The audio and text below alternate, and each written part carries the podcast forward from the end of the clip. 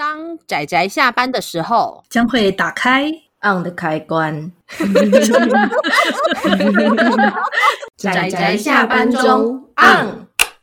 各位听友，大家好，欢迎收听仔仔下班中，我是布姑，我是大酸梅，我是趴趴熊。大家今天看漫画了吗？没有，没有，耶、yeah!！哎，好好好，我知道，我知道，但但酸梅之后一定要去看看一下这部作品哦。等我有空吧。它是大大的作品，你一定要稍微看一下。好的，我们这次要讲的作品，我们来到了历史月的第三周。然后我之前有说过，我要讲三个幕府嘛。那现场协奏曲已经讲掉了室町幕府，然后侠义少年王已经讲掉了镰仓幕府。我们这次当然是在讲德川幕府啦。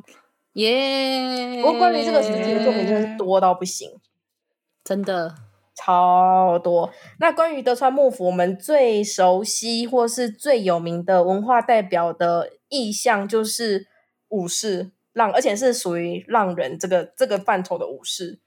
嗯。那我们这次要讲的作品呢，它是松本大洋的《烛光室》。松本大洋呢？松本大洋啊，我们之前有有提过他的作品呢，《乒乓》。嗯，对对对，超好看。我记得那个非上面非常的崇拜、崇敬，真的就是我觉得要要找到一个去掌握天才的题材，然后掌握成这样的不容易，它完全是一个非常独特的韵味。就是没有人可以模仿，他自己也说他再也创作不出一部这样的作品了。不过没关系，就是我们可以看到松本大洋后来未来又怎么样展现他的才华。后来到了烛光室，但是老实说，我还没有看。我们今天我跟趴趴熊就是裸听，我们在这里算是半个听众的角色，在这里听布姑姐姐讲故事。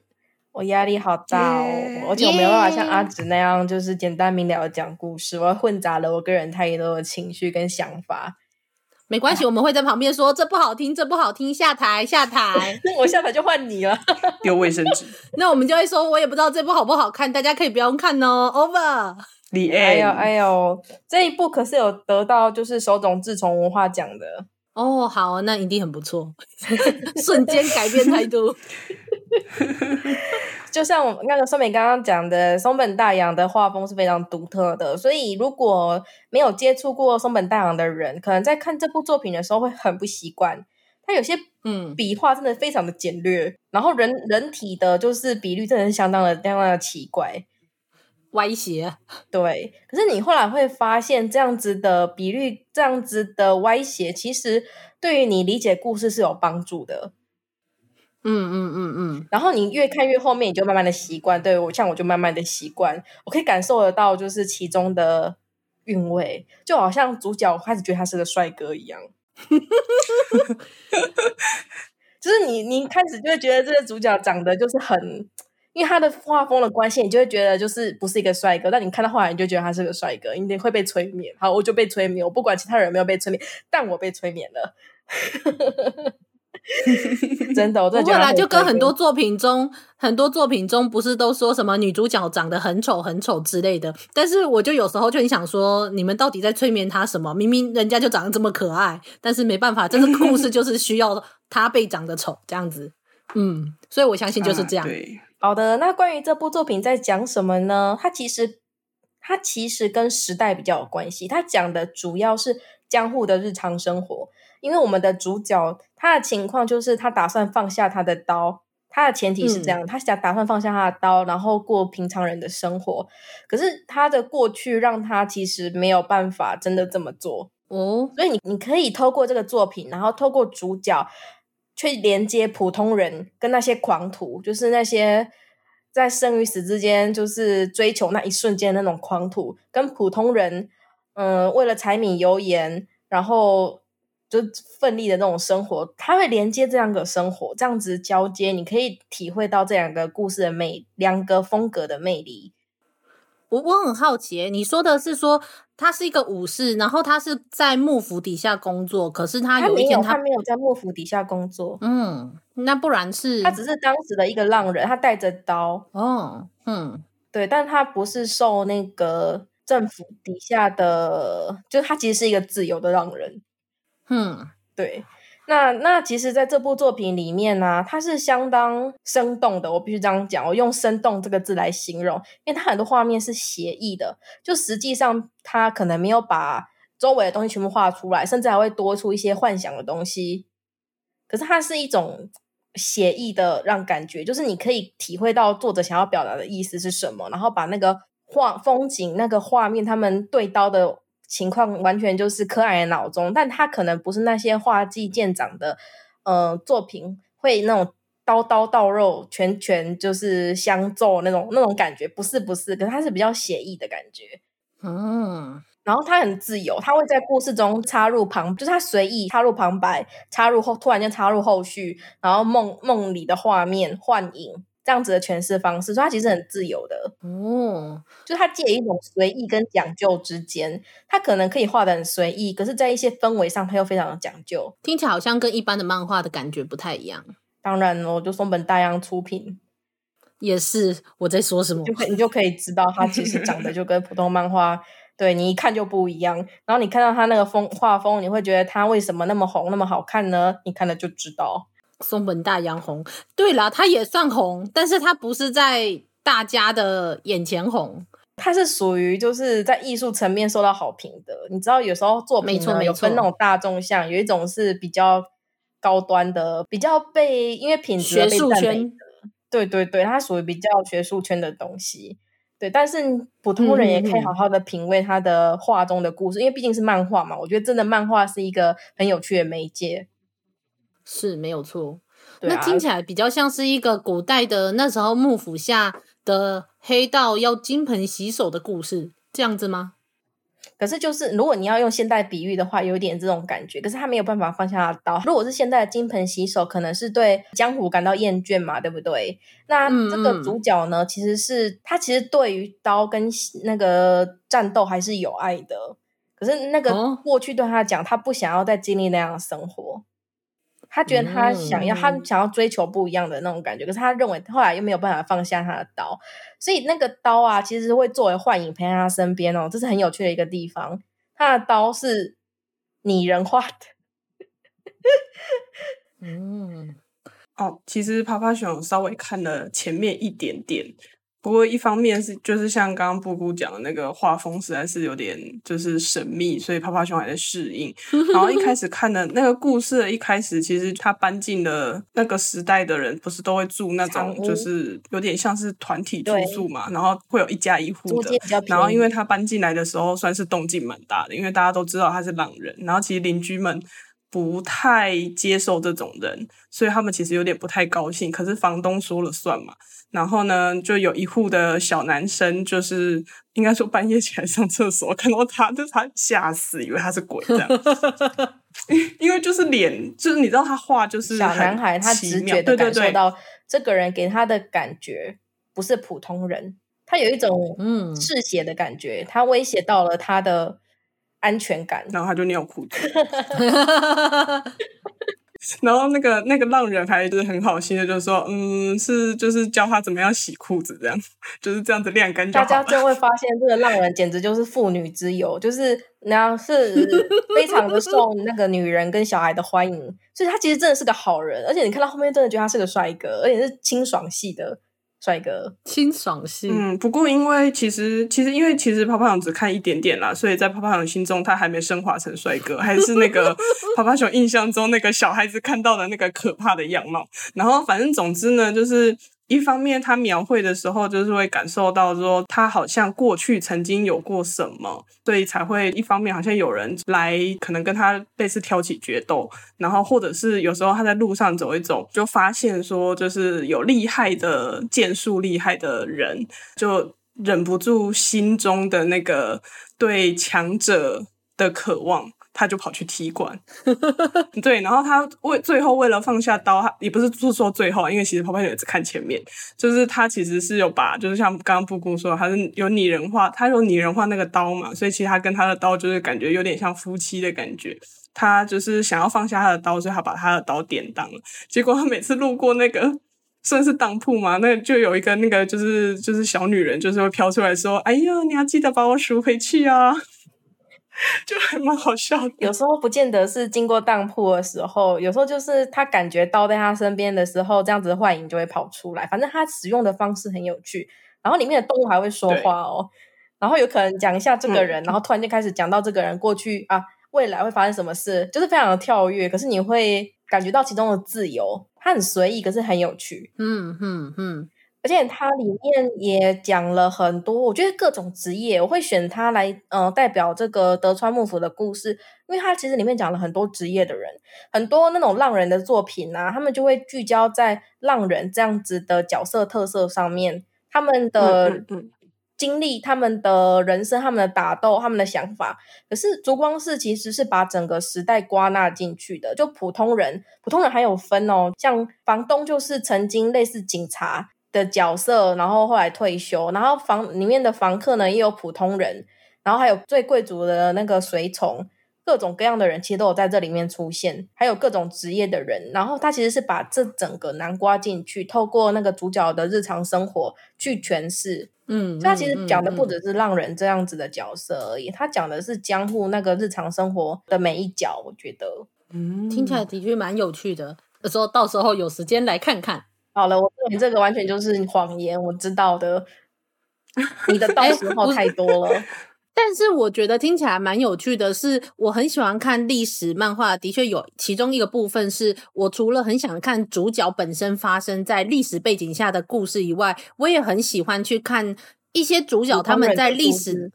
对，就是他们的日常生活中是要怎么样生活的这件事情，因为我记得是在是在博尔的《东瀛纪行》嘛，那他其实就有提到说，当我们现代的人去看待以前古早的故事的时候，那几乎都不太像是。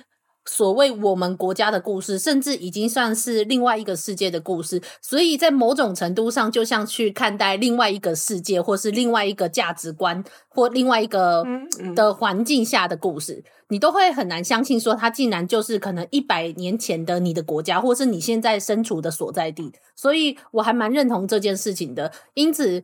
我在看历史漫画的时候，我都会觉得说什么原来以前是长这个样子吗？像《解家物语》，就算我的确有认识一些伊斯兰教的朋友，或者是就是有看过一些文章在讲中亚的事情，但是我就会觉得说，一百年前的中亚是长这个样子吗？就主光是这部作品听起来的确就会有这种感觉。我觉得我还蛮想去看看他们在活在那个时候，你说的各式各样的职业是怎么样的生活，这样的样子。我觉得烛光是因为它离现代比较近，所以其实你已经可以窥探到它跟现代的连接。可是的确像上面讲的那样子，我有时候就觉得历史作品有趣在这里。所以其实有时候我会觉得历史作品跟奇幻作品对我来说是同一种乐趣。当然，其中有点不太一样。